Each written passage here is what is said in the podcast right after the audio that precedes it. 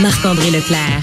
Il désamorce minutieusement n'importe quelle bombe qui tombe sur l'actualité. Cube Radio. Allons rejoindre l'analyste politique Nick Payne. Bonjour Nick. Salut Marc-André.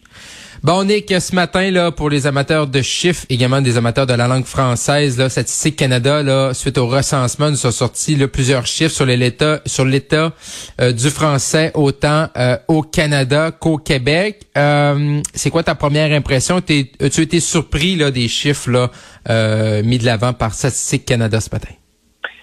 non. Quiconque suit c'est la, la, tendance de ces données-là depuis plusieurs années, voit bien qu'elle se maintient, là, tout simplement.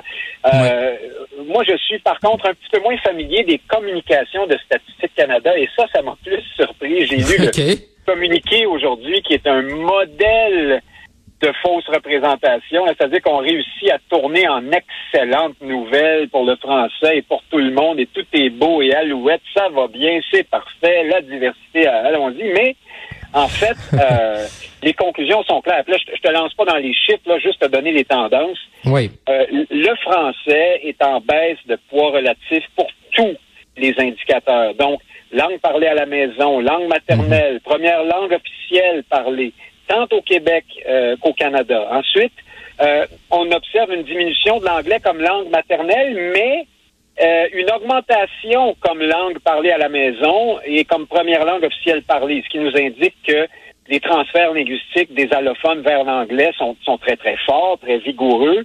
Euh, dernière chose, euh, l'augmentation de l'anglais comme langue parlée à la maison au Canada est due essentiellement à ce qui se passe au Québec. C'est donc dire que ça augmente tellement au Québec que ça fait augmenter la, la, statistique pour tout le Canada, alors que dans les faits, c'est plutôt stable. Euh, au Canada. Et puis enfin, dernière euh, statistique intéressante, euh, augmentation du bilinguisme français-anglais au Québec, mais diminution au Canada. Bref, on, le, français recule et, et, quand on parle du français en politique québécoise et canadienne, généralement, on est dans l'ordre de l'euphémisme parce qu'on ne parle pas que d'une langue, évidemment, on parle euh, de, de, du, peuple qui la parle, on parle d'une mhm. culture, on parle d'un pouvoir politique aussi. Donc tout ça euh, est susceptible de reculer en même temps que la seule euh, langue française dans, telle qu'on peut l'observer dans les statistiques. Alors non, ce ne sont pas de très bonnes nouvelles, mhm. c'est sûr.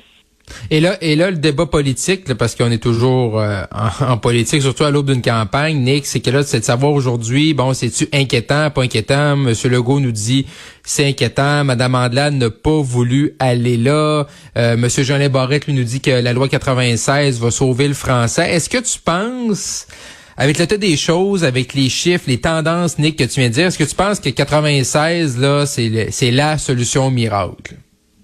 Oh là là, c'est un énorme euh, projet de loi avec une tonne de mesures. Je, je, comme indépendantiste, euh, puis je veux pas me moto-discréditer en disant ça, mais si je suis indépendantiste, c'est bien justement parce que mon impression, moi, c'est qu'on n'arrivera jamais à renverser ces tendances-là si on ne change pas fondamentalement le rapport de force euh, politique. Mais tu penses que si le Québec devient un pays, ça, les anglophones autour, euh, notre, notre, notre accès aux médias sociaux, euh, le fait que ah d'apprendre l'anglais te permet d'avoir un meilleur salaire, ça, ça va pas disparaître, là, même si on devient un État. Tu poses la bonne question.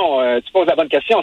Le, reste, la réalité ne disparaîtra pas autour de nous, sauf évidemment pour tout peuple normal qui espère euh, se, projeter dans l'avenir et s'épanouir et se développer, c'est sûr que la pleine maîtrise de ton tes outils politiques euh, est fort importante. Et quand tu es une province d'un pays euh, dont, j'allais dire, l'architecture, l'ADN la, la, constitutionnel te défavorise mhm. beaucoup, ben évidemment, là, tu pars avec plusieurs prises contre toi. Enfin, on pourrait avoir un long débat hmm. là-dessus, j'en suis sûr, Marc-André, mais moi, c'est mon, c'est mon point de vue. Non, c'est correct, c'est très intéressant.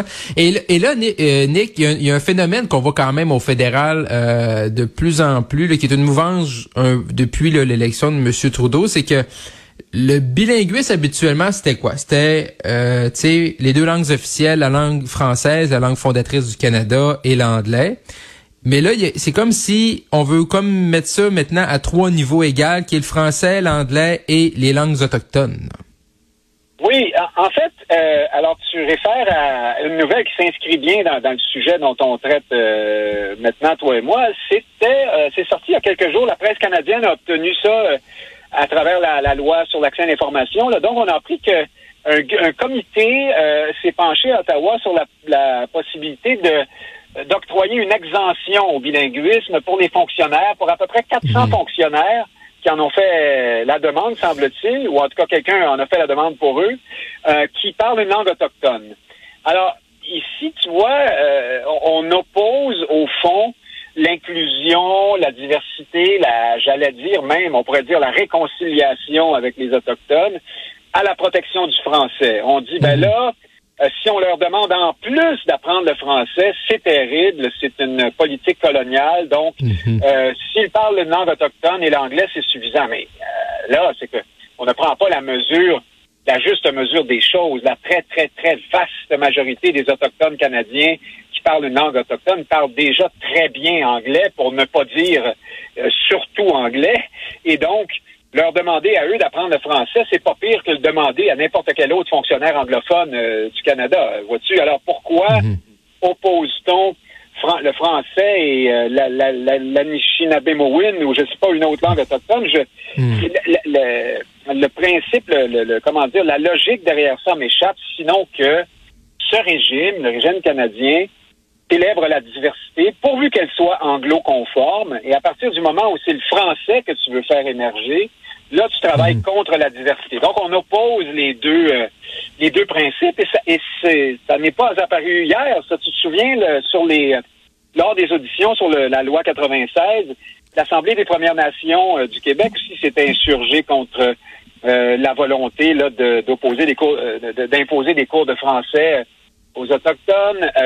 on lit ça beaucoup dans les journaux canadiens depuis quelques années des gens sérieux, des politologues, des personnalités publiques qui disent que là, euh, l'exigence du bilinguisme nuit de plus en plus à la diversité. Pas de farce, hein? c'est là qu'on va là au Canada. Alors, voici un régime qui dit vive la diversité, mais pourvu qu'elle soit euh, en qu'elle se fasse en anglais, finalement.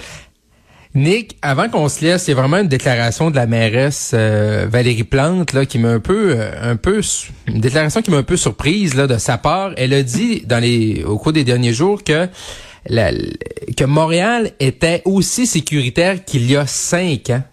Euh, On dirait, je suis pas sûr. Toi, t'en penses quoi? Ah, écoute, pour ça, euh, alors, la mairesse a dit ça à un journaliste qui lui posait la question hier dans une longue entrevue. On lui a mhm. demandé, Montréal est-elle aussi sécuritaire qu'il y a cinq ans? Elle a dit oui. Je ne, je ne vous, je ne mhm. vous dirai pas que c'est moins sécuritaire. Et là, moi, je trouve ça complètement déconnecté et, à, à mon ajoute une longue euh, liste de petits moments comme ça où la mairesse, à mon point de vue, ne semble pas prendre la juste mesure, d'une part, de de, l'état des lieux là à Montréal quant à la violence, la violence armée, euh, mais aussi prendre mesure de, de, l'état d'esprit de ses concitoyens. Le maire, mhm. c'est aussi euh, un représentant politique, c'est quelqu'un qui doit, mhm. euh, le maire ou la mairesse, hein, bien sûr, qui doit aussi essayer de montrer du leadership, mais aussi de montrer à ses concitoyens que qu'il ou elle partage les, les, constats, les angoisses, les peurs. Il faut essayer d'être empathique, il faut essayer de ah, vois-tu, la semaine dernière, euh, ou il y a deux semaines, Madame Plante, là, dans le cas de cette espèce de psychopathe qui, euh, qui assassinait des gens euh, au hasard dans la rue, elle avait dit euh, ben c'est un cas isolé, il ne faut pas mhm. céder à la peur. Tu sais, quand, quand un psychopathe est grossièrement échappé par le système et se met à assassiner du monde dans la rue, tu ne peux pas dire que c'est un cas isolé et qu'il faut pas avoir peur. Il faut que tu dises nous allons retourner toutes les pierres, nous allons faire notre examen de conscience. Il faut absolument qu'on vérifie ce qui s'est passé et qu'on s'assure que ça ne se reproduise plus. Mais là, on était plutôt face à un propos idéologique. Hein? La mairesse, au fond, défendait notre système qui euh, fait beaucoup de place euh, à la réhabilitation et qui essaie de donner toutes les chances possibles aux personnes, y compris celles qui ont des problèmes de santé mentale, euh, d'être les plus libres possibles. C'est très bien, mais je mhm. pense que là, Mme Plante, Contrairement à un François Legault, par exemple, hein, qui lui est plutôt bon dans ça, elle, elle, passe à côté de la question. Moi, comme Montréalais, ça ne me rassure pas du tout ce, ce genre de propos-là. Non, effectivement, c'est ça. C'est que si elle reconnaît, une fois que tu ne veux pas l'avouer, tu as un problème, mais tu vas pas corriger la situation. En tout cas, ça sera, ça sera à suivre et on va voir si elle tiendra la ligne. Nick Payne, un gros merci. Nick Payne, analyste politique. On se retrouve demain. Merci à toi. À demain. Bye bye.